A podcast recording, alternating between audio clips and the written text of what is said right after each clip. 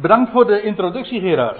En het is mij een genoegen om hier vanmiddag weer te mogen zijn. En om het een en ander naar voren te mogen brengen over een onderwerp waarvan Gerard zojuist zei dat het op het eerste gezicht wellicht wat macaber mag lijken. En in elk geval de wijze waarop dat doorgaans wordt geïnterpreteerd en uitgelegd. En ik zal u vertellen, dat wat er over te veel vertellen is, dat maakt inderdaad deel uit van dat goddelijke plan zoals inmiddels al is verteld, en dat er bij God nooit iets misgaat, maar ook dat het daarom deel uitmaakt van werkelijk een goed bericht. Nou, dat wil ik in de loop van de middag graag eens laten zien. De tweede dood. Die uitdrukking, die komt 4 keer voor. En wel alle 4 de keren in het boek De Openbaring, het laatste Bijbelboek. In het eerste voorkomen is in hoofdstuk 2 vers 1. Daar zullen we het trouwens verder niet over hebben, omdat het onderwerp daar verder niet wordt toegelicht. Hoofdstuk 20 vers 6 komt het wederom voor. Daar zullen we het wel over hebben. Hoofdstuk 20 vers 14 vervolgens. En tenslotte in hoofdstuk 21 vers 8. En deze laatste 3 schriftplaatsen, die werpen daadwerkelijk ook licht op wat dat onderwerp, wat die dood, die tweede dood is. En het is met opzet dat ik vanmiddag niet wil beginnen over hoe mensen erover spreken, of hoe religieuze tradities of kerkelijke belijdenisgeschriften of allerlei kerkelijke richtingen daarover hebben nagedacht. In aanvang dacht ik daar eerst iets ter introductie iets over te moeten zeggen. En bij nader inzien dacht ik, het is eigenlijk alleen maar vermoeiend. Als ik zo een hele lijst van opinies en gedachten eerst moet voorstellen om dan vervolgens de Bijbel te gaan openen. Ten meer omdat ik het uur wat ik heb gekregen ongeveer hard nodig heb, denk ik zo. Getuige het aantal dieetjes wat ik ervoor heb gemaakt. Om dat onderwerp vanuit de schrift aan te tonen. Dus zo weinig mogelijk vanuit wat er over door mensen gedacht of gesproken wordt. En daarbij bent u degene die, of jij, degene die de dingen mag en ik vind zelfs moet beoordelen die ik naar voren breng. Ik bedoel, ik ben uitgenodigd, ik mag het een en ander vertellen over dat wat ik heb gevonden in de schrift, over dit onderwerp. En dan is het vervolgens aan de luisteraar om daar zelf mee aan de slag te gaan, bereidwillig aan te horen wat ik erover te melden heb. En vervolgens zelf te checken, klopt het inderdaad, is het in overeenstemming met dat wat er staat geschreven. Want dat is de absolute maatstaf voor alles. En als André Piet vanmiddag dingen beweert waarvan de schrift zegt dat het anders is, dan moet u dat gewoon naast u neerleggen dus. Ja, ik bedoel niet de schrift, maar mijn opinie. Voor de goede orde. Ja? En ik denk dat ik die bescheidenheid ook aan de dag moet leggen. Per slotverrekening, wie is de mens nou? En wat weet een mens over de dood, over de tweede dood te melden? Wij zelf tasten in het duister en het is de schrift die zijn licht op deze dingen laat werpen. Ik wil dit onderwerp bespreken aan de hand van een aantal vragen die je daarover kunt stellen. Nou, wat is de tweede dood? Dat was eigenlijk ook al het grote thema. En daarnaast komen er ook allerlei subvragen, zeg maar, aan de orde. Maar in de eerste plaats, waar hebben we het eigenlijk over? Kijk, ik weet niet wie u bent, wie jij bent, wat je achtergrond is. Dat kan heel divers zijn. Maar het kan zomaar zijn dat dit onderwerp je zelfs volkomen onbekend is. Als je nauwelijks een christelijke achtergrond hebt, en dat kan soms zomaar een voordeel zijn. Ja, echt waar. Maar het nadeel daarvan is dat als je nauwelijks iets over de Bijbel weet, dat je überhaupt afvraagt van, tweede dood, wat is dat? Ik weet wat dood is, of in ieder geval, ik weet enigszins waar we het dan over hebben. Maar tweede dood, wat is dat dan? Nou, laten we het eerst eens het hoofdstuk of het gedeelte, het passage lezen waar dat onderwerp echt duidelijk ook naar voren gebracht wordt. En dat is in Openbaring 20. En een aantal versen wil ik daaruit voorlezen. Maar daar wil ik dan tevens ook snel doorheen gaan, omdat als ik vers voor vers of zinsdeel voor zinsdeel dat zou gaan toelichten, ja, dan komen we echt nooit bij het aantal dia's wat ik gemaakt heb. In Openbaring 20, even de context, kijk het maar eens na. U vindt daarvoor afgaand de 1000 jaren besproken. De 1000 jaren waarin Christus zal heersen, waarin Satan gebonden zal zijn, zodat hij niet in staat is om de natieën, de volkeren te verleiden. Die 1000 jaren zijn nog steeds toekomst. Vandaag leven we in een tijd dat de Satan alle gelegenheid nog heeft om de volkeren te verleiden. Trouwens, wat ik nu zeg, dat is ook weer zwaar omstreden. Maar goed, als ik gewoon lees wat er staat, dan kan het niet missen. De duivel is vandaag niet gebonden en wel degelijk in staat om de volkeren te verleiden. En hij is daar zeer succesvol in, mag ik wel zeggen. Maar die 1000 jaren die in de eerste 6-7 versen van Openbaring 20 worden besproken, die zijn tot op de dag van vandaag toekomst. En na die 1000 jaren lees je vervolgens dat, nou, en ik haak dan maar meteen aan bij vers 11. En ik zag, ik is Johannes en die ziet dat dan in een visioen. En ik zag een grote witte troon. Let op, een witte troon. Geen donkere, geen zwarte troon, een witte troon. En hem die daarop gezeten was, voor wiens aangezicht de aarde en de hemel vluchtten, en geen plaats werd voor hen gevonden. En ik zag de doden, de groten en de kleine, staande voor de troon. Dan weet je meteen trouwens wat er aan de hand moet zijn. Namelijk, doden, normaal gesproken, liggen. Ik bedoel, een dode is dood. Maar hier lees je over doden die staan. Die doden zijn dus opgestaan. En ik zag de doden, de grote, de kleine, dat kun je moreel opvatten, fysiek, volwassenen, kleine kinderen, maar je kunt ook opvatten de grote der aarde, de kleine, ongeacht iedereen. De grote en de kleine staande voor de troon en er werden boeken geopend.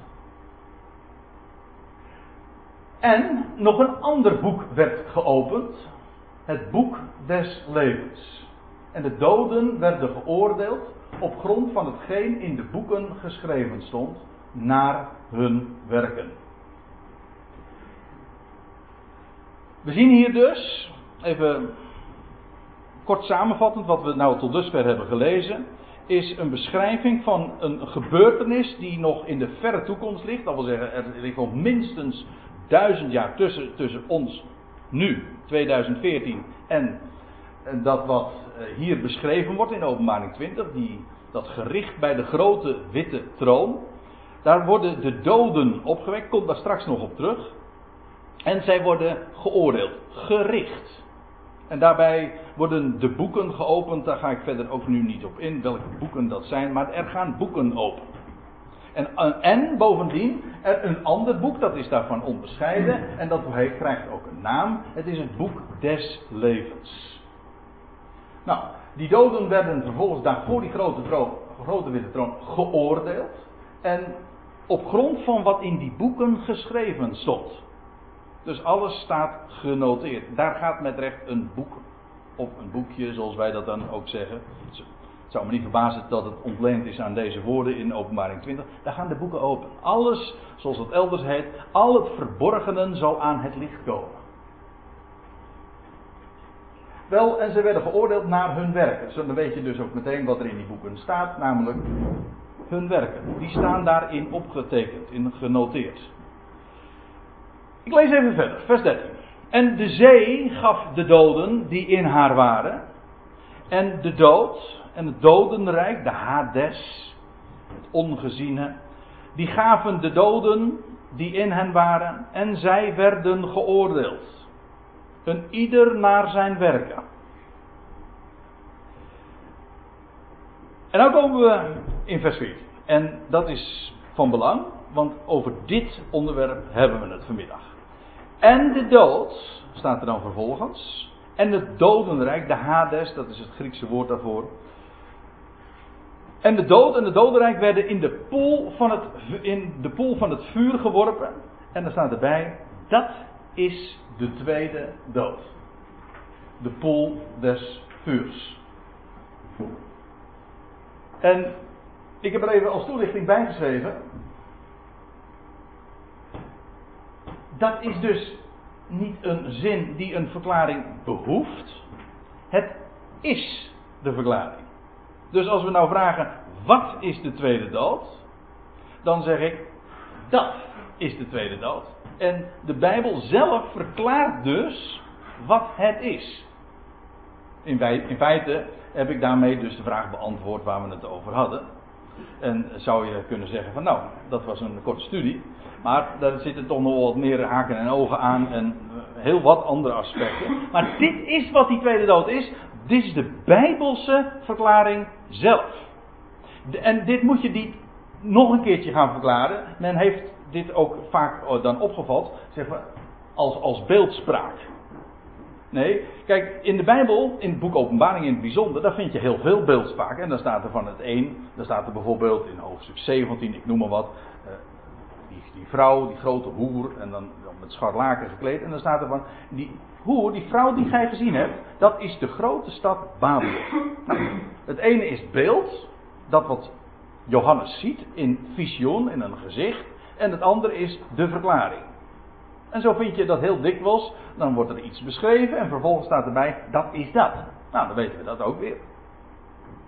Zodat die beelden ook, die worden beschreven, die visioenen die worden gezien, die worden dus ook verklaard. Niet altijd in het boek zelf, soms ook elders al in de Bijbel. Zodat het echt als een legpuzzel ook benaderd moet worden. Dat wil zeggen, het ene gedeelte in de schrift wordt uitgelegd door het andere gedeelte in de schrift. Dit is dus niet iets wat je moet verklaren. Dit is de verklaring. We moeten dit dus ook gewoon zo letterlijk als mogelijk nemen. Dat is sowieso mijn benadering ook van de Bijbel. Ik hoop van de uwe ook. Je neemt het gewoon zoals het zich aandient. De dood en de dodenrijk worden in de poel van vuur geworpen. Ik kan er trouwens nog wel dit over zeggen. Want al die mensen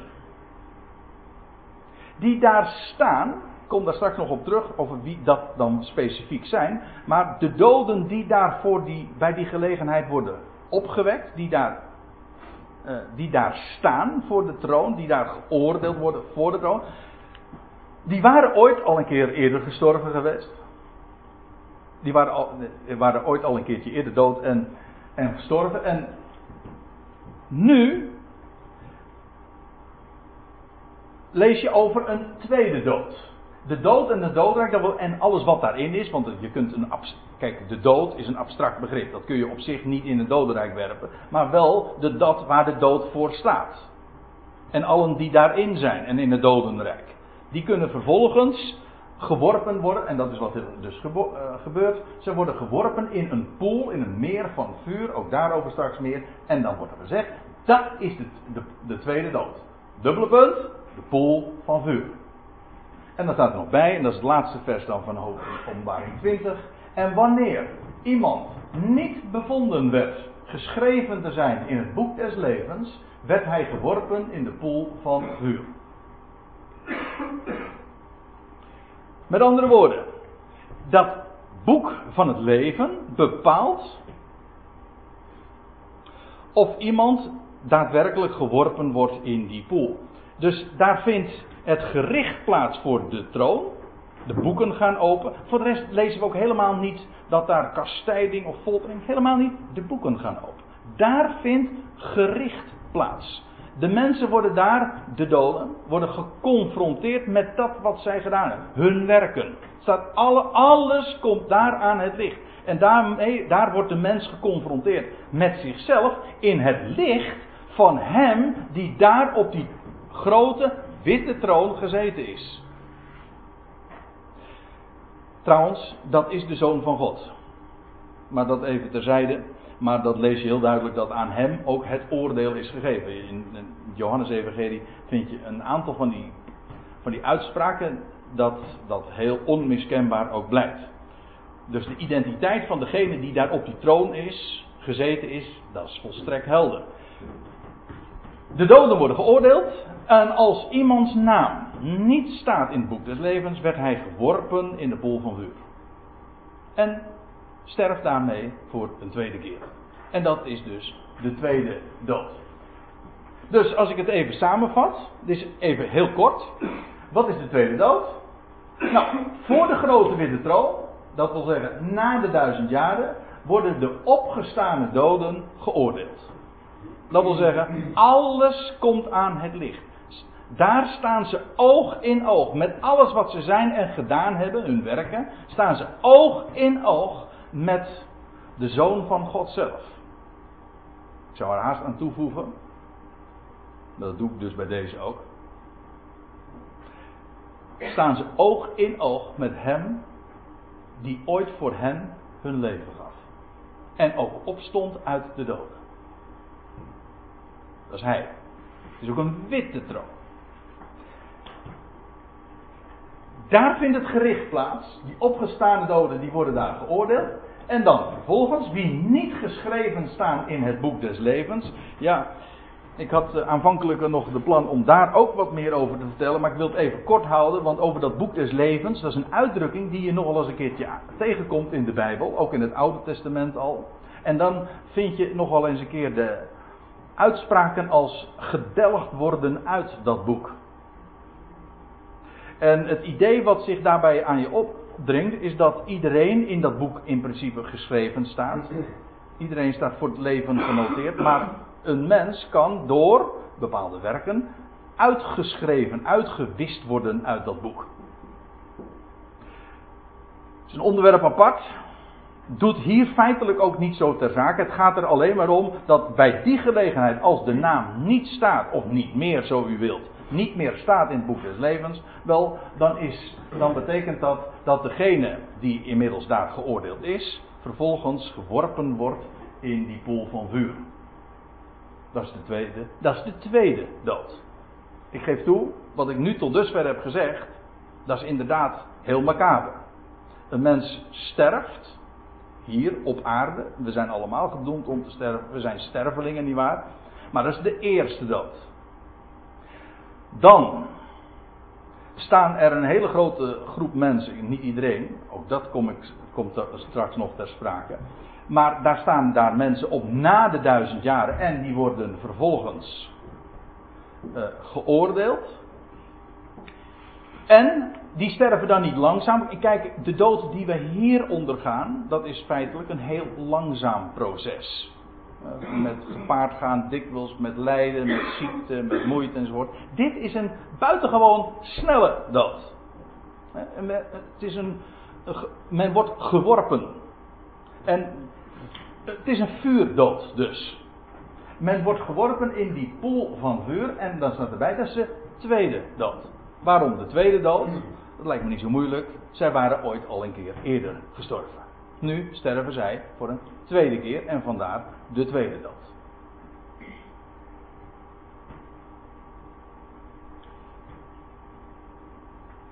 Goed.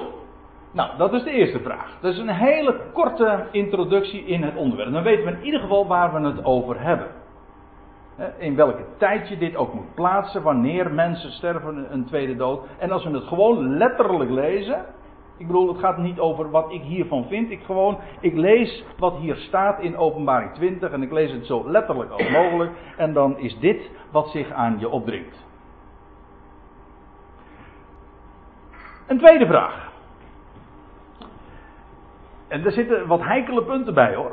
Zeker als je niet helemaal onbekend bent met wat er in de loop der tijden gezegd is over dit onderwerp. En ik kan me voorstellen dat een heleboel mensen die dit nu ook horen. Zeker als je in een bepaalde traditie bent groot geworden met hel en verdoemenis. En van, u weet wel, de nimmer eindigende dood. Of een hel en verdoemenis. En dan wordt ook die nimmer eindigende dood, daarvan wordt dan gezegd. Dat is een eindeloze pijniging. Als je erover nadenkt, de wijze waarop men dat ook voorstelt en zoals dat ook gepredikt wordt, dat is om in één te krimpen. Als je dat echt gewoon ter harte neemt en zoals dat ook voorgesteld wordt. Ja, je kunt daar natuurlijk heel gemakkelijk aan ontkomen. En dat is door je oren dicht te doen.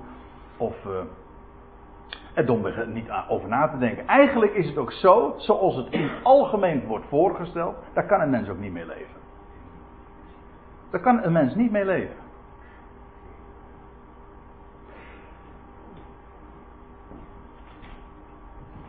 Even terug naar die vraag. Is die tweede dood een pijniging? Ik vraag dat. Eigenlijk zou je, op grond van wat ik zojuist gezegd heb, moeten concluderen. Aha, goed. Die doden, zij waren dood. Ze staan op voor een bepaalde gelegenheid. Zij worden gericht, geoordeeld. Vervolgens blijkt dat hun naam niet staat in het boek des levens en hun lot is wederom dood. Een tweede dood. Einde. Zij leven dus niet meer. En als je het zo zegt, is de vraag dus eigenlijk al beantwoord. Zij leven niet meer en dus is de tweede dood geen pijniging. Dat is de hele korte manier. En het is inderdaad ook volstrekt correct. Ik zal u vertellen, in de Bijbel is dood, schrik niet, dood. Dat wil zeggen, dood in de Bijbel is het tegenovergestelde van leven. Wie leeft is niet dood en wie dood is, leeft niet. Dus haast een open deur intrappen. Maar ik zeg het omdat de gangbare gedachte in eigenlijk elke religie, de christelijke incluis, zegt dat dood een andere vorm van leven is. Dat wil zeggen, je leeft hier nu in een fysiek bestaan en dan gaat de mens dood en dan blijft. En de mens heeft dan, zegt, wat zegt men? Dat zegt niet de Bijbel hoor. Een onsterfelijke ziel. De Bijbel spreekt niet over een onsterfelijke ziel. De Bijbel spreekt over de ziel die zondigt, die sterft. Maar goed, men spreekt dan over een onsterfelijke ziel en die leeft dan vervolgens voort. Dat wil zeggen, dood is niet echt dood, je leeft alleen op een andere manier voort. Dat idee, beste mensen, is, ik kan het niet anders zien vanuit de schrift, staat haaks op wat het woord zegt. Dood is het tegenovergestelde van leven, of zo u wilt. Dood is die toestand waarin leven ontbreekt. Ja, dat is. Wat is duisternis? Dat is het tegenovergestelde van licht, maar dat is eigenlijk ook dat waar licht ontbreekt. Als er geen licht is, ja, dan is het duisternis. Duisternis is in zichzelf niets. Je hoeft niks ervoor te doen om iets duister te maken. Je hoeft alleen het licht weg te nemen. Dan is het vanzelf namelijk duister. Het is duisternis is het ontbreken van licht. Zo is dood het ontbreken van leven. Daar waar geen leven is, is dood. En dan moet ik er nog iets bij zeggen. In de Bijbel is de hoop voor doden per definitie opstanding. Buiten opstanding om is er geen hoop. Dit is de verwachting voor doden. Kijk, dood is dood. Dat wil zeggen, wie sterft is dood. En is er dan geen hoop? Jazeker, maar dat is omdat de dood teniet gedaan wordt of iemand staat op uit de doden. Ik zal u een vers voorlezen. En dat gedeelte, dat hoofdstuk, dat zal vanmiddag nog wel vaker voor het voetlicht komen. Want dit is het magistrale hoofdstuk wat zo geweldig uiteenzet wat dood is, maar vooral wat Gods antwoord op de dood is. Namelijk leven. Met allemaal hoofdletters dat de dood heeft overwonnen. Zoals we zojuist trouwens ook hebben gezongen. 1 Korinthe 15 vers 23. Nee, niet vers 23, vers 16 en 18. Ik lees het even voor. Ook even ter introductie of ter toelichting, moet ik zeggen, van dit gegeven. Buiten opstanding om is er geen hoop voor doden. En Paulus zegt in 1 Korinthe 15, en hij gaat daarin op ideeën, overtuigingen of gedachtegangen die daarin die Ecclesia en Korinthe de ronde deden, namelijk dat er geen opstanding der doden zou zijn. Nou, Paulus laat de onzinnigheid daarvan zo duidelijk zien, op alle mogelijke manieren. En dan zegt hij in vers 5, vers 16, immers, indien er geen doden opgewekt worden, en nou sla ik even een stukje over, want dat heeft zo zijn consequenties, en dan zegt hij in vers 18, dan zijn ook zij die in Christus ontslapen zijn, verloren. Kijk, als de mens een onsterfelijke ziel zou hebben, en je gaat naar de hemel gewoon door sterven, dan zou dit een onzinnige opmerking zijn. Want dan zijn zij die in ontslapen zijn, die zijn dan toch gewoon in de heerlijkheid. Nee, zegt Paulus. Zij die ontslapen zijn, die hebben hoop, maar dat is juist vanwege het feit dat doden opgewekt worden. Die doden, daar is hoop voor. Waarom? God zal ze TZT op zijn tijd uit de doden opwekken. Zou God dat niet doen, dan is het verloren voor hen. Dus niks heerlijkheid van een onsterfelijke ziel buiten het lichaam om. Dat is gewoon bijbelse lariekoek. Dat kan niet. Denk trouwens ook even aan dit woord, ontslapen. Ik heb het expres even met kapitaalletters vet gedrukt. Waarom? Omdat dat hele begrip ontslapen en trouwens ook slapen heel dikwijls genoemd wordt als metafoor voor de dood. De dood is een slaap.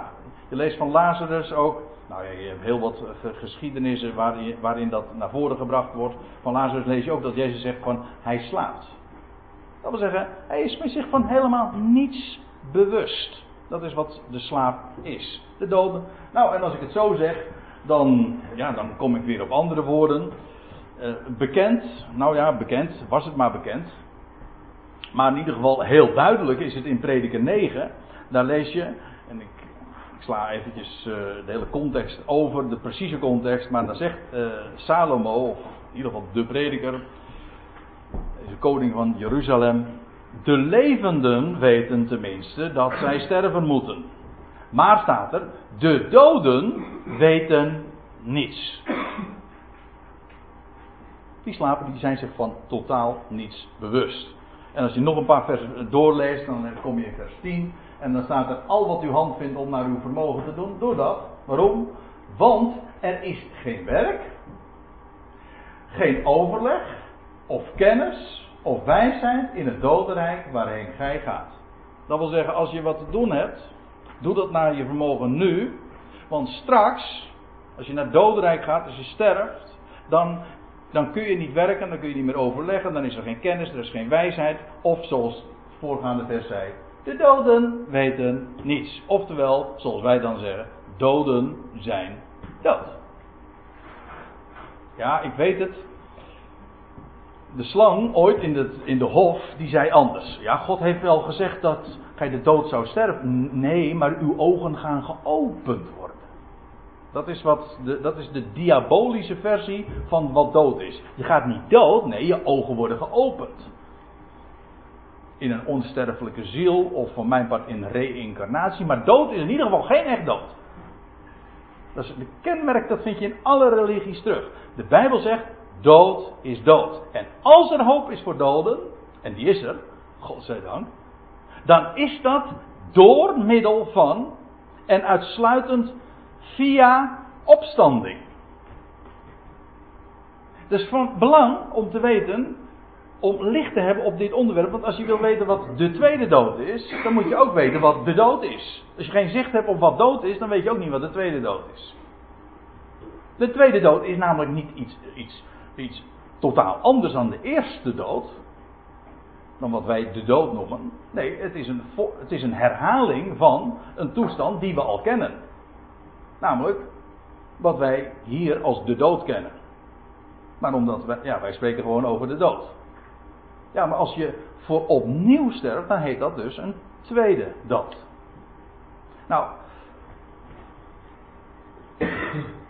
vindt er in die tweede dood pijniging plaats? Dan zeg ik nee, de doden weten niets, zijn zich van totaal niets bewust. Dus als we in Openbaring 20 lezen dat daar de doden opstaan, dat ze worden daar gericht. Alles komt aan het licht. Alles wat verborgen is, wordt daar geopenbaard. De boeken gaan open. Jawel. En aan het einde, dan blijkt voor degene van wie de naam niet staat in het boek des levens, die sterven een vuurdood. Zij worden geworpen in de poel van vuur. Dat is een tweedeel. Nou zou je de vraag kunnen stellen, waarom dan? Wat is de zin daarvan? Ja, over die vragen gaan we het ook nog hebben. Maar laten we het eerst, maar even puntsgewijs bespreken. We komen nu bij de derde vraag aan. Ja, en want die derde vraag is eigenlijk ook een reactie, een hele begrijpelijke reactie op wat ik nou tot dusver heb gezegd, vooral over dat tweede punt. Namelijk dat er in de tweede dood geen pijniging plaatsvindt. Ik zeg eigenlijk heel vanzelfsprekend, natuurlijk niet, want het is dood. En in de dood weet een mens niks. Is er geen overleg, is er geen pijn, is er geen gewaarwording, helemaal niets. De doden weten niets, oftewel ze zijn dood. Ja, dat is één ding. Maar is het dan niet zo, en dit is min of meer een tegenwerping, vindt er dan geen pijniging plaats in de poel van vuur? En dan luidt het antwoord, ja, dat wel. En nou gaat het misschien wat complex worden, maar het valt wel mee hoor. Maar ik neem u eerst dan mee naar Openbaring 19. Openbaring 19, vers 19. Dan worden we geplaatst in wat we dan noemen de eindtijd, vlak voor de wederkomst van de Christus. En daar schrijft Johannes dit. En ik zag het beest. Nou, dat was het beest, dat was in de voorgaande hoofdstukken al, daar was meer over gezegd. Dat beest uit de zee, met die 7 koppen, die 10 horens. Wordt trouwens ook gezegd, en daar staat bijvoorbeeld van die 10 horens. De 10 horens die gij zaagt, dat zijn 10 koningen. En die 7 koppen, dat zijn 7 bergen. Ook zijn het 7 koninkrijken. Nou, ik zeg dat eventjes er nog ter toelichting bij. Die dingen worden dus beschreven. Er wordt veel beeldtaal gehanteerd, ja dat is waar, maar die dingen worden ook gewoon toegelicht en uitgelegd. En ik zag het beest, en staat erbij, en de koningen der aarde, en hun legerscharen, hun legers verzameld. Ja, en dan, dat brengt ons weer terug, nog een paar hoofdstukken eerder, hoofdstuk 16, vers 16, dit is bekend. Namelijk, dat is Harmageddon. In hoofdstuk 16, vers 16 lees je dat die legers zich zullen verzamelen. Dus wij zouden zeggen de Verenigde Naties met al hun militaire capaciteiten. Die worden gevoerd naar, want zo moet ik het zeggen, ze worden verzameld.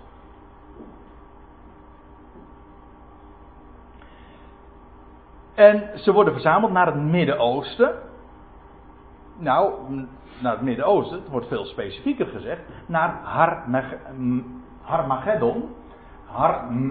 Megiddo, dat is hier in het noorden van Israël, bij de vlakte van Jisreel. Mageddon, dat is eigenlijk van Megiddo, het dal van Megiddo. Dus het is een locatie. Een hele duidelijke geografische Oh nee, ik dacht dat ik er nog een plaatje van had van een gigantisch dal. Daar vindt trouwens niet de eindstrijd plaats, dat wordt niet gezegd. Maar de legers worden daar wel verzameld. In dat gigantische dal dus daar in het noorden van Israël.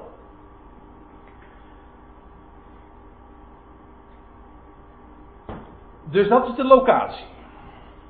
En dan staat erbij, ze worden verzameld. Namelijk om de oorlog te voeren tegen hem, met een hoofdletter, die op het paard zat en tegen zijn leger. Ook dat wordt uitgelegd. De Heer die inderdaad als een vorst niet op een ezel zal komen, maar op een paard. Dat wil zeggen, op een wit paard lees je dan. En de strijd zal aanvoeren tegen al die legers. Een eindtijdelijke setting is dit. Waarbij de volkeren ook revanche willen nemen op dat wat hun is aangedaan. Maar goed, over die hele context, dat zou veel te ver voeren. Ik lees daar verder. En het beest, uit de zee gaat het hier over, werd gegrepen en met hem de valse profeet. Die wordt trouwens ook een beest genoemd in hoofdstuk 13. De ene heet het beest uit de zee, uit de volkerenwereld. De zee, dat zijn de volkeren. Wordt ook in Openbaring gezegd. En dan lees je ook nog over de valse profeet. Dat is het beest uit de aarde. Uit het land, meer specifiek. De aarde en het land, dat zijn in de Bijbel exact dezelfde begrippen. Zodat je hier een tweetal figuren vindt. Het beest en de valse profeet. Eén is de koning van een wereldrijk, van 10, een confederatie van 10 natieën.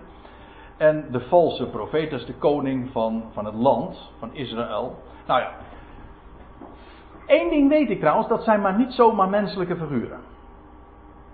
Ja, ze manifesteren zich hier op aarde als mensen. Maar we weten uit Openbaring 13, vers 1 en vers 11, dat zij komen uit de afgrond.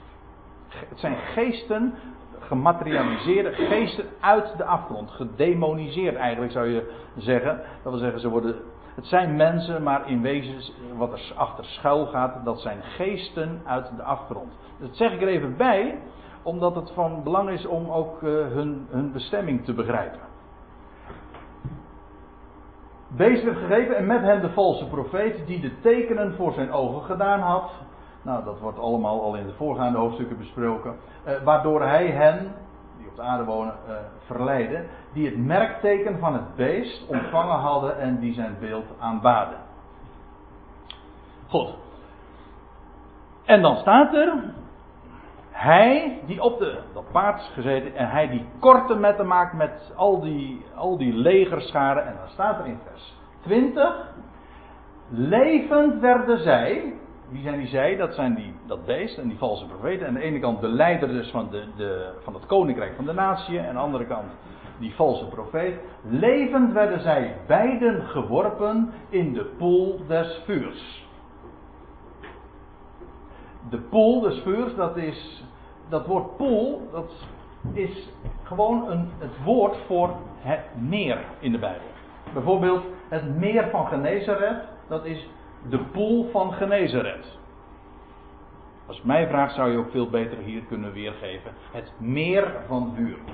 Bij poel, dat is toch wat troebeler woord in mijn beleving. Het is gewoon het meer. In het Engels zeggen ze ook the lake of fire. Dat is het. Het is het meer. Let op, trouwens op het bepaalde lidwoord. Het meer. Dus het is een bekend meer. Het is het meer van Gennesaret. Maar het is ook het meer van vuur. En staat er nog bij. Het meer van vuur. En dan staat erbij die van zwavel brandt. Of letterlijk staat er, zoals u hier ziet in de interlineair, het meer van het vuur dat brandende is in zwavel. Ja, dat kennen we. Dat is een bekend meer. Ook vanuit de Bijbel bedoel ik.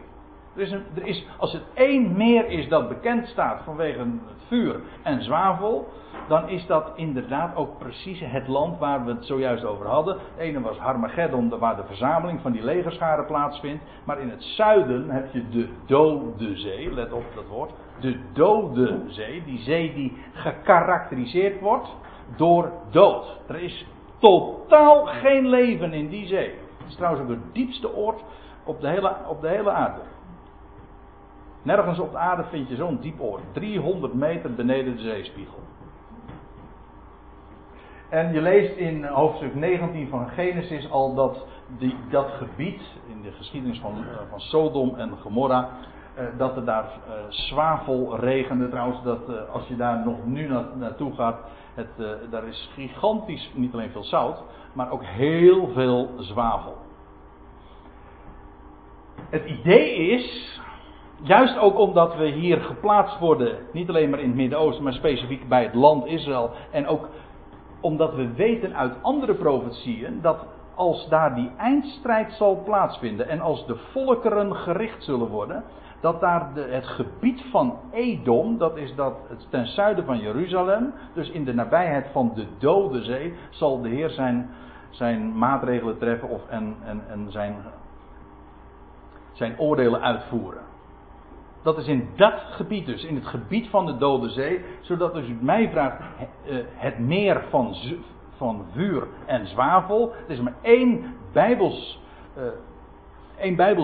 gebied, één gebied dat ik daarmee kan associëren, en dat is inderdaad het gebied dat gekarakteriseerd wordt door dood, dat heel diep ligt, dat bedoel ik letterlijk en figuurlijk. En in ieder geval die beide figuren en het beest, de leider van dat wereldrijk en de valse profeet, zij beiden worden geworpen in dat meer dat brandt dan van vuur en zwavel. Kennelijk opnieuw. Zoals daar ooit een omgeving was van vuur en zwavel en nu nog steeds de restanten daarvan gezien worden. Zo zal het ook in de toekomst weer het meer zijn van vuur en zwavel. Daar worden in elk geval het beest en die valse profeet in geworpen. Levend werden zij daarin geworpen, staat erbij. Nou ga ik nog even verder, want nou komen we in hoofdstuk 20 en dan gaan we meteen weer een reis maken in de tijd, want dan komen we aan het einde van de 1000 jaren en dan lees je, moet ik even context geven, in Openbaring 20 vind je dus dat aan het einde van de 1000 jaren dat de Satan, de diabolos, die wordt losgelaten en dan zal die wederom de volkeren weer zover krijgen dat ze opnieuw ten strijde trekken tegen de legerplaats der heiligen naar Jeruzalem. Aan het einde van Openbaring 20.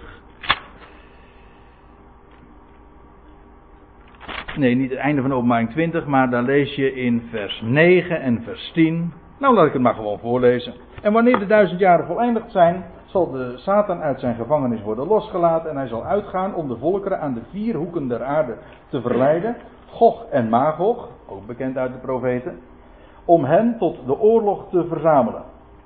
En een getal is als het zand der zee. En ze kwamen op over de breedte der aarde en omzingelden de legerplaats der heiligen. De legerplaats der heiligen, oftewel de heilige legerplaats, oftewel Jeruzalem. Er staat ook bij de geliefde stad. En vuur daalde neer uit de hemel en verslond hen. En de duivel die hen leidde. Ja, nou zijn we in vers 10. Dat eigenlijk die voorgaande versen er ook nog even bij moeten projecteren. Maar de duivel die hen verleidde, werd geworpen in de poel van vuur. Dat wil zeggen in het meer van vuur en zwavel. Waar ook het beest en de valse profeet zijn. Die daar al 1000 jaar eerder in waren geworpen. Minimaal 1000 jaar eerder. En zij, dat drietal, die drie-eenheid dus. Om zo te zeggen. Ja, ik bedoel de valse profeet, de beest en de diabolos. De duivel of de Satan of hoe je hem ook maar wil noemen. En er staat erbij, en zij zullen dag en nacht daar gepijnigd worden. Ja, daar staat erbij in de vertaling in alle eeuwigheden. Maar dat heb ik doorgekrast, want dat krijg ik niet over mijn lippen. Dan voeg je gigantisch veel toe aan de schrift. Trouwens, die doet er ook heel veel vanaf. Want allerlei dingen die er staan, die worden weggehaald. En aan de andere kant van een aion, van een tijdperk in de schrift, maakt men een eindeloze eeuwigheid. Dit zijn hele ernstige dingen die in de schrift ter sprake gebracht worden. Maar altijd in proportie. Als de schrift over deze dingen spreekt, dan worden ze ook duidelijk toebedeeld en het staat er ook concreet. En zij zullen dag en nacht gepijnigd worden. En dat staat er niet tot in alle eeuwigheden. Dat is absoluut. Er staat helemaal niet eens alle. En over eeuwigheden wordt ook niet gesproken. Wat trouwens een term is die in zichzelf tegenstrijdig is. Want als een eeuwigheid eindeloos is, wat zijn dan eeuwigheden? Is dat nog langer? Maar eindeloos is toch al zonder einde. Dus dat is een bizar begrip. Bestaat helemaal niet. Maar het mooie is, de schrift spreekt er ook niet over. De schrift spreekt niet over in alle eeuwigheden. Vergeet het, er staat gewoon tot in de aionen of tot in de eeuwen, zo u wilt, van de aionen. Tot in de aionen van de aionen. Dat is een typisch Bijbelse manier van spreken, vooral een Hebreeuwse manier van zeggen. We kennen het lied der liederen, de koning der koningen, de heer der heren. Dat zijn van die overtreffende trappen. Zelfs in het Nederlands doen we dat ook nog wel eens niet. Hè? De tocht der tochten bijvoorbeeld. Dat wil zeggen de meest overtreffende tocht. Nou, dus ziet men er niet even nog eentje te binnen in het Nederlands spraakgebruik. Maar we kennen het in ieder geval. Zo'n overtreffende trap. De aionen der aionen, dat zijn de meest overtreffende aionen. Aionen zijn tijdperken, wereldtijdperken. Met een begin De Bijbel spreekt over voor de aionen. En een einde. De Bijbel spreekt ook over aionen die elkaar weer opvolgen. De toekomende aionen. Ook over de einden der aionen. Al dat soort uitdrukkingen. Ja, de vertalers hebben dat allemaal weggemoffeld. Maar daarom doen we toch ook Bijbelstudie. We willen weten hoe het zit.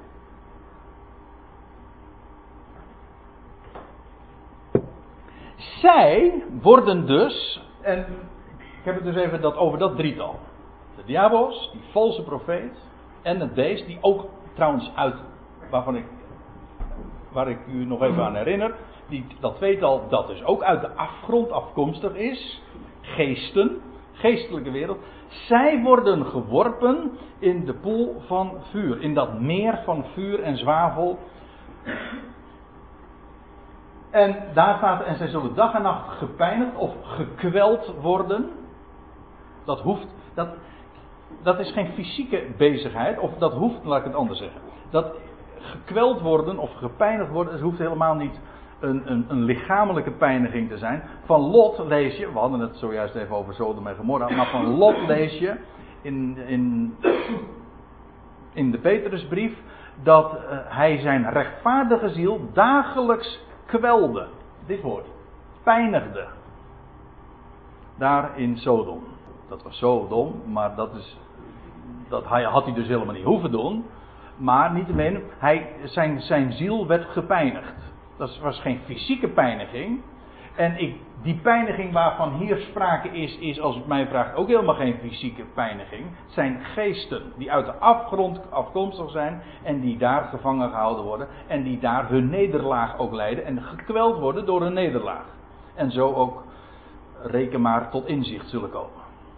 En tot erkenning. Maar goed, dat is nu even niet het onderwerp. We houden ons even aan dat wat er staat. Ze zullen dag en nacht gepijnigd worden tot in de aionen der aionen. Dat moet ik er nog even bij zeggen. De aionen der aionen, dat zijn de overtreffende aionen. We zullen straks ook nog zien, ik geef alvast even een voorschot, maar dat zijn die aionen, waarom overtreffend? Dat zijn de aionen waarin Christus zal heersen. Kijk, de aion waar we nu in leven, dat is de tegenwoordige boze aion. Waarin de leugen regeert. Waar Christus niet regeert, waar Christus verborgen is. Maar straks zal hij zijn heerschappij op zich nemen, gaan heersen. Hij zal vanaf zijn troon in Jeruzalem zijn heerschappij gaan vestigen. En in de toekomende aion, de 1000 jaren, maar ook daarna, zal hij heersen. Dat zijn die overtreffende aionen. Hoezo overtreffend? Omdat Christus daarin zal heersen. Ik hou hem even vast. Met andere woorden, daar hebben dit drietal totaal geen deel aan. En sterker nog, zij zullen zich bevinden in dat meer van vuur en zwavel. En daar gekweld worden, dagelijks, dag en nacht. Conclusie? Het beest, de valse profeet en de diabolos, die worden gepijnigd in de poel van vuur, in het meer van vuur. En voor hen is de poel van vuur geen tweede dood. Kijk, en nou zijn we eigenlijk weer bij het punt, bij de eigenlijke vraagstelling. We stelden vast, degene die voor de grote witte troon geoordeeld worden en geworpen worden in de poel van vuur, dat is de tweede dood. Voor hen is het een tweede dood. Zij worden daarin niet gepijnigd. Zij zijn dood. En wel voor een tweede keer. Dit drietal, beest, de valse profeet en de duivel, wordt de poel van vuur geen tweede dood genoemd. Dat kan ook helemaal niet. Ze zijn niet eens een eerste dood gestorven. Het wordt ook helemaal geen tweede dood genoemd. Ze zijn geen eerste dood gestorven, dus het kan sowieso geen tweede dood voor hen zijn. Dus dan moet je even scherp stellen. Dus er is een drietal figuren, en hier worden ze genoemd, van wie we lezen dat zij inderdaad gekweld worden in de poel van vuur, maar dat betreft geen mensen, maar geesten uit de afgrond. En zo u wilt ook nog de diabolos, waar die dan ook vandaan komt. Dus voor hen is dat geen tweede dood. Dus dit bevestigt slechts dat in de tweede dood inderdaad dood is en geen pijniging. En nog een andere vraag, de vierde vraag. Wie komen in die tweede dood terecht? Ook daar hoef ik niet over te filosoferen. De schrift geeft zelf antwoord. De eerste. Ik ga naar Openbaring 20, vers 6. Dat gaat vooraf aan de 1000 jaren. Het Messiaanse koninkrijk, zoals wij dat dan noemen. Ik hou er altijd van om zo dicht als mogelijk bij de Bijbelse formuleringen te blijven. Want dat struikel je in ieder geval niet. Dus ik spreek gewoon over de 1000 jaren. Ook niet over het duizend, even tussen de haakjes. Het 1000-jarig rijk kent de Bijbel niet. Dat is geen, laat ik het anders zeggen. Dat is geen Bijbelse term. De Bijbel spreekt over de 1000 jaren. En wat wordt geteld? Dat is niet het rijk van Christus duurt 1000 jaren. Nee, zeker niet. Hij moet heersen tot in de aionen der aionen. Nee, wat geteld wordt is dat de Satan 1000 jaar gebonden wordt, zodat hij niet in staat is om de volkeren te verleiden. Dus het is de 1000-jarige binding van Satan. Goed. En dan lees je dat voorafgaand aan die 1000 jaren een opstanding zal plaatsvinden. Nu zit dat hier in Openbaring 20, eigenlijk al in de voorgaande versen. Van degenen die ook, de martelaren die omgekomen zijn in de grote verdrukking tijdens de heerschappij van het beest en zo. En dan lees je, zalig of letterlijk gelukkig en heilig is hij, apart gezet, die deel heeft aan de eerste opstanding. Weet u wat die eerste opstanding is? Het is eigenlijk niet eens zozeer een moment, het is een soort opstanding. Je hebt een opstanding uit de doden en je hebt een opstanding van de doden. De opstanding uit de doden, dat is de eerste opstanding. Moet ik misschien even uitleggen. Want ik zie sommige mensen nu een beetje kijken van, god, wat bedoel je nou weer? Nou, oké. Je hebt een begraafplaats. Er liggen allemaal doden. Als daar 2 of 3 mensen uit die graven opstaan, dan is dat een opstanding uit de doden. Dat wil zeggen, de doden liggen daar allemaal nog, maar een paar staan daaruit op. Dus een opstanding uit de doden. Dat wil zeggen, een opstanding met achterlating van de overige doden. Er is ook sprake in de Bijbel van een opstanding van de doden. Gewoon dat de doden opstaan. Dat al die doden ook opstaan. Of zoals in Openbaring 20 ook gesproken wordt over de overige doden. De opstanding der doden vindt plaats aan het einde van die 1000 jaar bij de grote witte troon. Dan worden alle doden, degenen die nog niet zijn opgestaan, die staan bij die gelegenheid op. Dat is dus met recht een opstanding der doden. Dan zijn er geen doden meer in het graf. Dan zijn alle doden dus op dat moment opgestaan. Als je een opstanding uit de doden meemaakt, dat is eigenlijk een soort opstanding, want dat is Christus bijvoorbeeld, 2000 jaar geleden, stond op uit de doden. Wij, en ik bedoel nu de gelovigen, die Christus kennen als een Heer en redden nu, die maken deel uit van dat lichaam en die zullen ook een opstanding uit de doden meemaken. De heiligen straks van Israël, ook een opstanding uit de doden. Dus die hebben allemaal deel aan die eerste opstanding. Nou goed. Gelukkig en apart gezet is hij die deel heeft aan de eerste opstanding. Over hen, die deel hebben aan de eerste opstanding, heeft de tweede dood geen macht. Aha, dan weten we in ieder geval wie niet in de tweede dood komen. Namelijk degene die deel hebben aan de eerste opstanding. Over hen heeft de tweede dood geen macht, maar staat erbij, zij zullen priesters van God en van Christus zijn. Ze zullen met hem als koningen heersen die 1000 jaren. Waarin Christus de Satan dus gebonden zal zijn. Dat is antwoord 1. Antwoord 2. Gaan we even naar Openbaring 20. En ik lees nu weer even de versen die we al eerder zagen. Vers 14 staat er. Dat is de tweede dood, de poel van vuur. En wanneer iemand niet bevonden werd geschreven te zijn in het boek des levens, werd hij geworpen in het meer van vuur. Met andere woorden, wie worden geworpen in de poel van vuur? Of wie komen in de tweede dood terecht? Degene van wie de naam niet staat in het boek des levens. En dan heb ik nog een derde antwoord. En dat is Openbaring 21. Dan lees je in vers 7. Dan zijn we inmiddels de nieuwe hemel en de nieuwe aarde. En dan staat er in vers 7. Wie overwint zal deze dingen beërven. Of ten deel vallen. En ik zal hem een God zijn en hij zal mij een zoon zijn. Maar, en dan staat erbij. En dan vinden we een uitgebreide beschrijving. De lafhartigen, de ongelovigen. Ik ga ze niet allemaal één voor één behandelen. De verfoeilijken, de moordenaars, de hoereerders, de tovenaars, de afgodendienaars en alle leugenaars. Hun deel is in de poel, in het meer, dat brandt van vuur en in zwavel. Dat is de tweede dood. Ziet u ook hier trouwens weer een nadere beschrijving. Dat is de tweede dood. Zodat we goed weten wie daarin terechtkomen. Wie voor die tweede keer dood zullen gaan. Hier worden ze beschreven, in het voorgaande werd gezegd, hun naam staat niet in het boek des levens. En al eerder zagen we in hoofdstuk 19, zij hebben geen deel aan de eerste opstand. Dus wie komen in de tweede dood?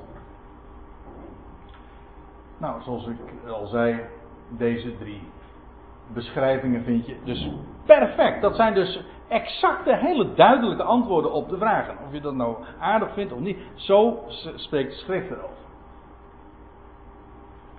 En nu komen we, en nou zijn we inmiddels een uur verder.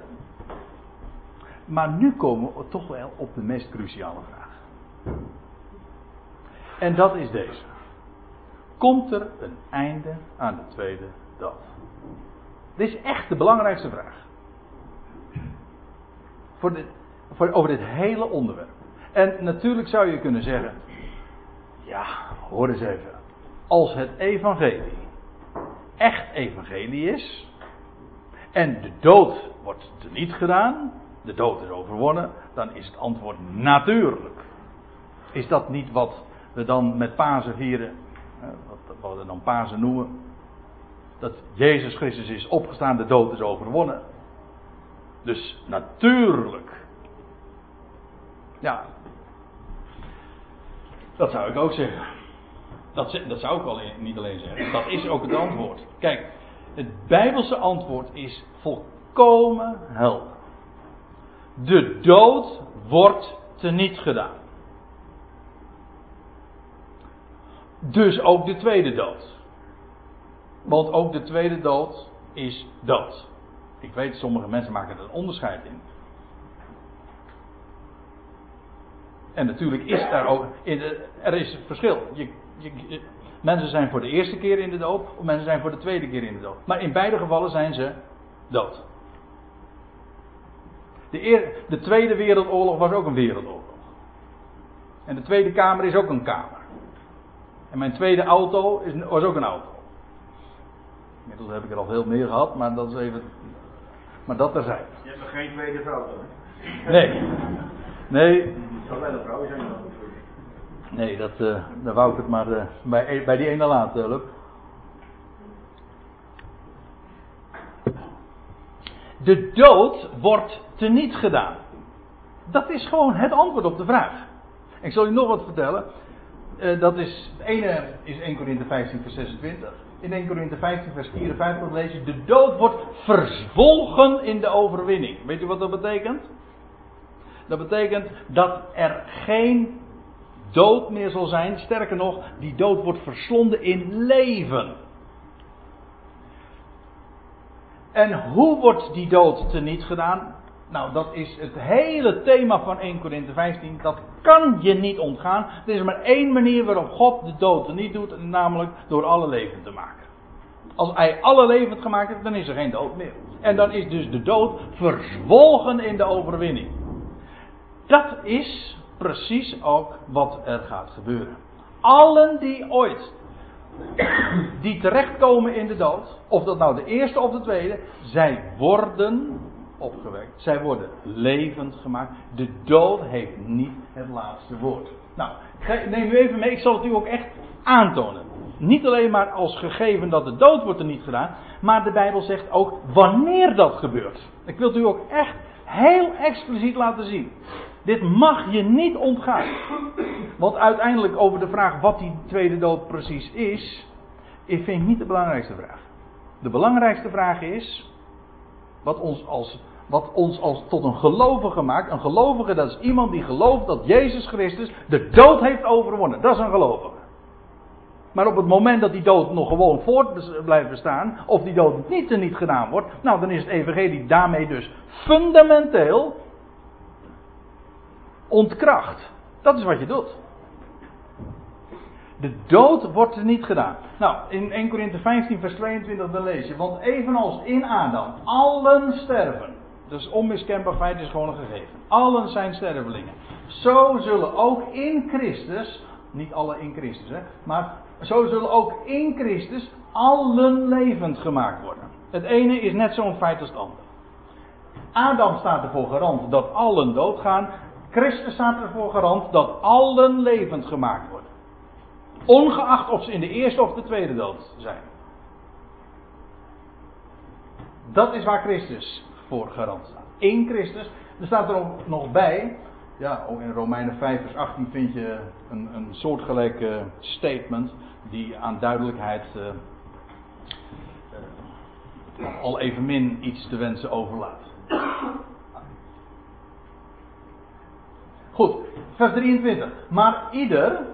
Dus er wordt gesproken, ieder, in Christus worden allen levend gemaakt, maar ieder in zijn eigen rangorde, in zijn eigen afdeling. Dat wil zeggen, niet allemaal tegelijk.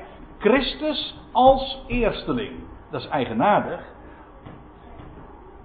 Want je zou zeggen, van, maar Christus was toch niet de eerste die opstond uit de doden? Nee, maar hij was wel de eerste die opgewekt werd, levend gemaakt werd. Namelijk... Zoals dat staat in 1 Korinthe 15 vers 42, 43. Hij werd als eerste opgewekt, levend gemaakt in onvergankelijkheid, in heerlijkheid, in kracht. Dat wil zeggen, hij liet als eerste de dood definitief achter zich. En al degenen van wie we lezen in de Bijbel dat zij opstonden, wel die stierven weer opnieuw. Een tweede dood dus. Bijvoorbeeld een Lazarus en de jongeling van Naïn, die stierven dus ook een tweede dood. Heb je daar wel eens over nagedacht? Maar het gaat hier over niet zomaar opstanding uit de doden. Het gaat hier over levendmaking. En namelijk een zodanige opstanding zoals Christus dat als eerste heeft beleefd. Christus stond niet alleen op uit de doden. Hij is de eersteling van die levend gemaakt werden. God maakte hem hij was dood. God maakte hem levend. In heerlijkheid, in onvergankelijkheid en in kracht. Definitief, eens voor altijd. De dood lag achter hem. Daarin is hij de eersteling. Van wie? Van allen. Welke allen? Allen die in Adam sterven. Nou, dat is 2000 jaar geleden. Vervolgens die van Christus zijn in de aanwezigheid van hem. In zijn parousia. In zijn aanwezigheid. Dat is maar niet één moment. Dat is... In de toekomst. Dat is waar ik het zojuist over had. Dat is die opstanding uit de doden. Die eerste opstanding. Die vindt in fases plaats. Daar gaan we het nu niet over hebben. Het is in ieder geval niet allemaal tegelijk. En in elk geval die van Christus zijn in zijn aanwezigheid. In zijn toekomstige parousia. Zal er opnieuw weer sprake zijn van levendmaking. Van wie zijn dat? Nou, degenen die van Christus zijn. En wie blijven daarmee dus nog over? Als Christus is opgestaan.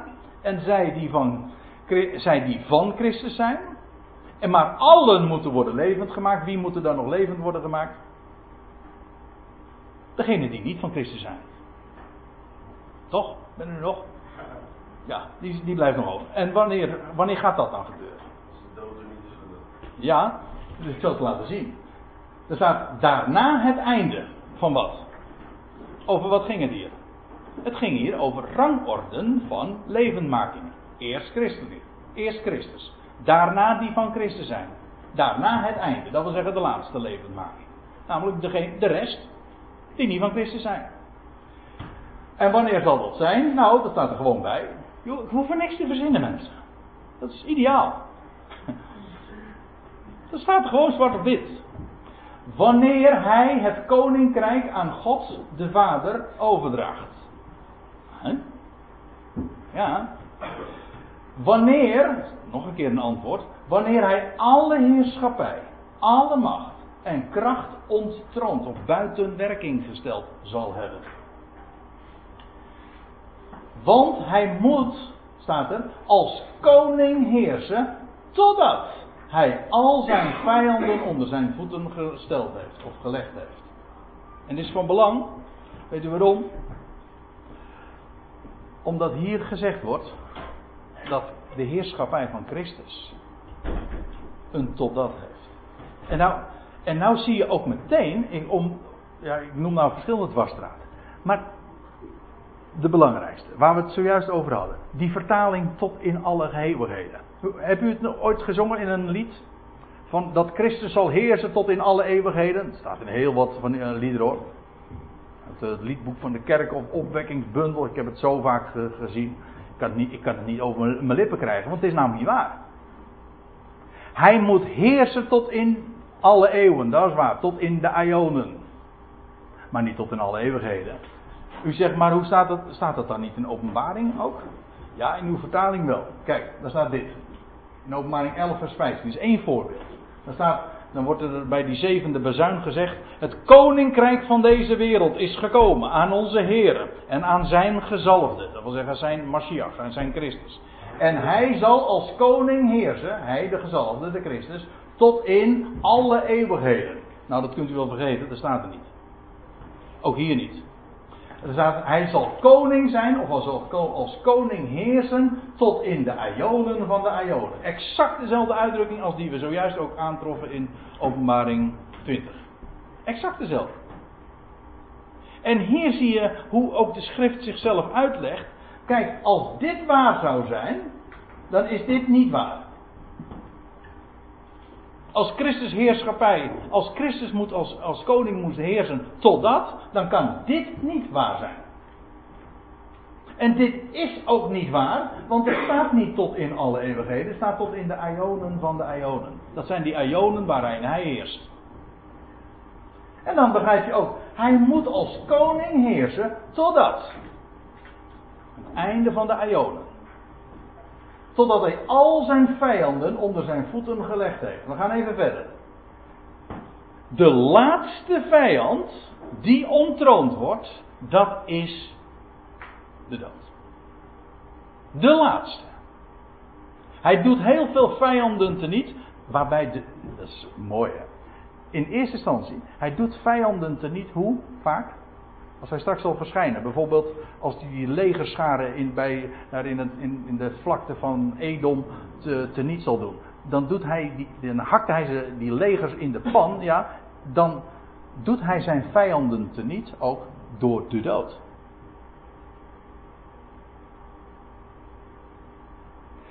Die dood dient hem, maar uiteindelijk de dood is een vijand en hij zal die vijand als laatste onttronen. U ziet, de laatste vijand die buiten werking wordt gesteld, dat is de dood. Met andere woorden, als de dood teniet gedaan is, dan is Christus heerschappij ten einde. Hij moet heersen totdat alle vijanden onder zijn voeten gesteld zijn. De laatste vijand, dat is de dood. En hoe doet hij die vijand teniet? Hoe doet hij de dood teniet? Door alle levend te maken. Let er trouwens op, en dan ga ik het bewijs leveren, dat inderdaad ook de tweede dood is. Want, kijk het maar na, in Openbaring 21, 22. Daar heerst Christus nog steeds. In Openbaring 20, dan lees je over dus die tweede dood. Dan krijg je in Openbaring 21, de nieuwe hemel, de nieuwe aarde, de nieuwe Jeruzalem. Maar wat lees je? In Openbaring 22, vers 5. Dan staat er, en de Heere God zal hen verlichten. En zij, samen met Christus, zullen als koningen heersen. Ja, dan weer met dat onding. In alle eeuwigheid, nee, tot in de aionen van de aionen. Dat is de standaarduitdrukking, met name in het boek Openbaring. Waarmee dus gezegd is, dat hij moet als koning heersen. Ja, totdat hij de dood zal hebben teniet gedaan. En wanneer is dat? Nou, dat is nog voorbij Openbaring 22. Want daar heerst Christus nog steeds. Maar dat is ook logisch. Want waarom zou Christus nog heersen in Openbaring 21 en 22? Waarom? Er is nog één vijand.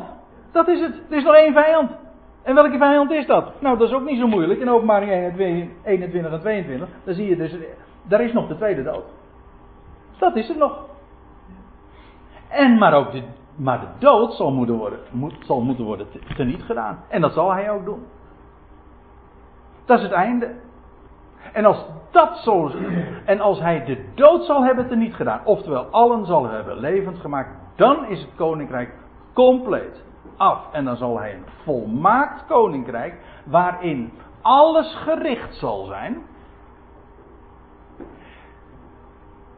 maar ook alle dan vervolgens zullen leven, zal hij overgeven aan zijn God en Vader. En dan zal God worden alles in allen. Dan is alles rechtgezet. Dan is de dood voorbij. En dan is het inderdaad allemaal leven met allemaal hoofdletters. Dat is wat God voornemens is. Dat is dat plan waar Gerard het over had in de Efezebrief. God heeft van tevoren dat zich voorgenomen. Hij heeft de hele schepping op het oog. En de dood doet hij er niet. Nou, heb ik nog één vraag over. En ja, die moet ik ook nog even bespreken. Dat moet ik kort houden. Wat is de zin van die tweede dood? Waarom? Waarom moeten die mensen eigenlijk nog doodgaan? Nou, laat ik eerst even vooropstellen. Voor de grote witte troon vindt er een oordeel plaats. De boeken gaan open. Dat is het gericht. Mensen worden geconfronteerd met wie zij zijn. En met degene die voor wie zij verschijnen. En in Romeinen 2 bijvoorbeeld, dan lees je: verdrukking en benauwdheid zal komen over ieder levend mens die het kwade bewerkt. Eerst de Jood en ook de Griek. Dat is over iedere levende ziel. En reken maar dat als daar de boeken opengaan en de mensen die staan daar oog in oog, dat verdrukking en benauwdheid is. Zonder dat er één klap hoeft te vallen. De confrontatie met de waarheid. Met die geopende boeken. Met wie je werkelijk bent. Dat is de wijze waarop God richt. En recht zet. Dat zal benauwdheid zijn. Ook verdrukking. Over ieder die het kwade bewerkt. Hier is de Jood en ook de Griek. Maar, goed. Dat is nog geen antwoord op de vraag. Voor die grote witte troon staan sterfelijke mensen. En op het moment dat zij geworpen worden in de poel van vuur, sterven zij voor een tweede keer en hebben zij geen vergankelijk lichaam meer. Daar zijn ze vanaf dat moment van bevrijd. Ze zijn dan weer opnieuw dus dood. Maar waarom blijven ze dan niet leven? Wel, omdat zij een vergankelijk lichaam nog steeds hebben. Vergankelijkheid zal de onvergankelijkheid niet werven. En daarom die poel van vuur. Vandaar die tweede dood. Maar vergis u niet, die tweede dood, en daar gaat het, dat is het doel, de tweede dood, de eerste of de tweede, wordt teniet gedaan. En zal worden verslonden in de overwinning. Oh ja. Nou had ik dat nog. U zegt, goh, wat doet die Sphinx hier nou? Dat zou ik nog even vertellen. Ja, dus even, dit is illustratief. Want kijk, ik heb nu wat in het boek Openbaring met u zitten bladeren, ook vergeleken met 1 Korinthe 15, maar ik zal iets vertellen dat ook de schepping spreekt van die heerlijkheid. Waar de heerlijkheid namelijk dat het leven sterker is dan de dood. Maar niet alleen de schepping, niet alleen de seizoenen die vertellen dat verhaal, maar ook de sterrenhemel. De hemelen vertellen Gods eer. En die Sphinx die daar in Egypte staat, die is een uitbeelding van de hele sterrenwereld, van de sterrenhemel en van de sterren, en het verhaal van de sterrenbeelden. Dat begint bij de maagd, het eindigt bij de leeuw. En die hele geschiedenis, want zoals ik vertel, heb je 12 sterrenbeelden. Die beginnen dan bij de maagd, eindigen bij de leeuw. Maar die 12 sterrenbeelden hebben ieder voor zich ook weer een, dat noemen ze dan een decaan. Dus je hebt eigenlijk, we spreken over 12 sterrenbeelden, maar die 12 sterrenbeelden hebben ieder voor zich ook weer 3 sterrenbeelden, met in totaal dus 48 sterrenbeelden. Nou, Waarom vertel ik dat? Dat laatste sterrenbeeld, dat is Leo, de leeuw, die heeft 3 dekanen. Dat wil zeggen 3 bijbehorende sterrenbeelden. Dus ik zal ze eens noemen. Het zijn zoveel zeggen. De hemelen vertellen Gods eer. Nou, dat kun je wel zeggen hoor. Dat wat in dit woord staat geschreven, dat is zwart op wit, dat wordt bevestigd ja, in de natuur, maar ook aan de sterrenhemel, in de sterrenbeelden die God gemaakt heeft. Vergis u niet. God maakte de Pleiade, de Orion. Hij maakte niet alleen die sterren, hij gaf ze ook een naam. Hij maakte die sterrenbeelden. Ook die leeuw. Dat is de laatste. Ja, en weet u, die 3 dekanen, zoals ik vertel. 3 dekanen heeft de leeuw. De eerste is de slang. De diabolos. De oude slang. De tweede is de beker. De beker van de triomf. De overwinning. En de derde is de raaf. Het sterrenbeeld, de raaf. En de raaf is van oudsher en ook een bekend embleem. In de Bijbel trouwens ook van de dood. Wij spreken dan meestal over een kraai, maar het is een aaseter. Een raaf als uitbeelding van de dood. Dit is de laatste decaan van het laatste sterrenbeeld. Nou, neem dit nu even als een heel plaatje. De leeuw. De leeuw met zijn 3 bijbehorende sterrenbeelden. Kijk, daar eindigt het mee. Het begon ooit bij hem die uit de maagd Maria geboren werd. Ja. Nou, en dan zou je het hele verhaal van die sterrenbeelden moeten volgen. Prachtig verhaal, maar dat gaan we nu niet doen. Maar ik wil vooral u nu wijzen op waar het uiteindelijk op uitloopt. Op die laatste vijand die teniet gedaan wordt. Op de grote triomf van de leeuw van Juda. Die de kop van de slang, van die giftige slang zal vermorselen. Die de overwinning behaalt. De beker drinkt. Ook de beker aanreikt. Ik bedoel, de beker van de overwinning. En die de dood zal teniet doen. Dat zegt dit laatste sterrenbeeld. De hemelen vertellen Gods eer. De leeuw van Juda, hij overwon de dood. En hij overwon de dood in het verleden, maar hij gaat de dood teniet doen. Zodat er geen dood meer is. Zodat allen die in de dood waren, de eerste of de tweede, zullen leven. En God wordt alles in allen. Dat is de overwinning. En dat is die leeuw van Juda. En ik vind het geweldig dat dat ook het evangelie tot een evangelie maakt. Namelijk werkelijk een goed bericht. Ik stel voor dat we daar ook een lied over gaan.